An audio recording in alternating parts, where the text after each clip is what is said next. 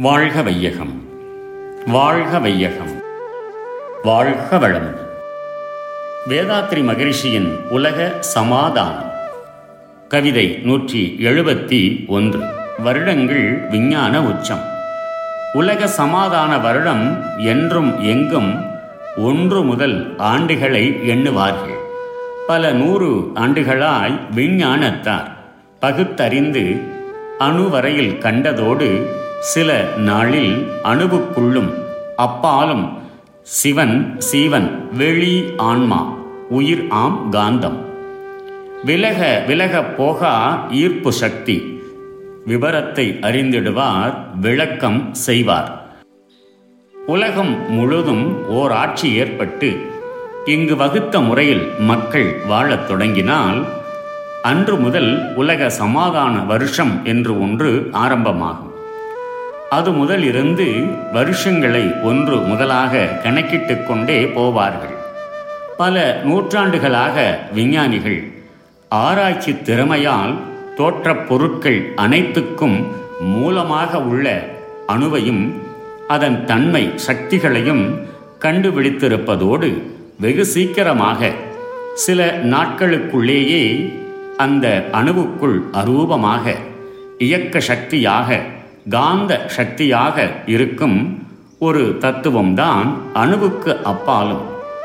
அணுவை தாங்கியும் இருக்கும் வெளி சிவன் அல்லது சூன்யம் என்பதாகவும் அதுவே பின்னர் அணு கூட்ட பக்குவ பரிணாம நிலைகளுக்கேற்றவாறு பலவிதமான இயக்கங்களையும் இரத்த ஓட்ட ரச ஓட்ட சுழல் அமைந்த உடல் உருவங்களில் சீவன் ஆன்மா உயிர் என்பதாகவும் அதுவே உணர்ச்சி நிலையில் அறிவு ஆகவும் இருக்கும் உண்மையை அறிந்திடுவார்கள். இவற்றையெல்லாம் தெளிவான வாக்கியங்களால் உதாரணங்களால் விளக்கமாக மக்களுக்கு எடுத்துச் சொல்வார்கள்.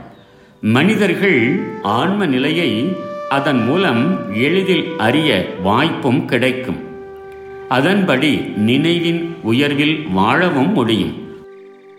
வாழ்க வளமுடன். May the whole world be blessed by the divine.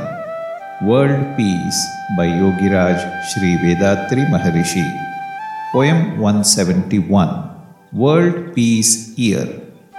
The year 1986 was declared World Peace Year. World peace must come. We will start counting the years from January 1, 1986 as January 1, 0001 World Peace Year.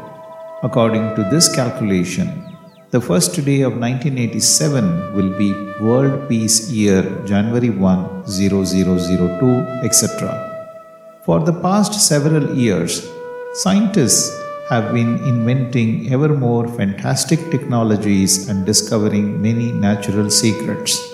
They have gone to the extent of finding the fundamental atomic structures by which the whole universe is constituted and functioning.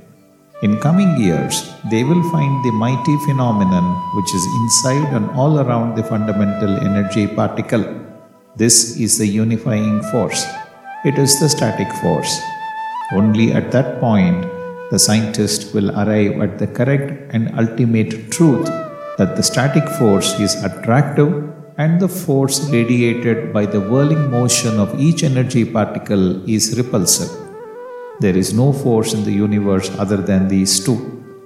By this discovery, the mind of man, which is conditioned with volume, force, time, and distance, will expand further to reach the peak of its sixth sense, where the static force could be practically realized. In my opinion, that will be the time of the dawn of wisdom for mankind to get liberation from all kinds of illusions, superstitious beliefs, wrong calculations, and misunderstandings. May the whole world be blessed by the divine. நம் கடமை அறவாழ்வின் நாட்டத்தே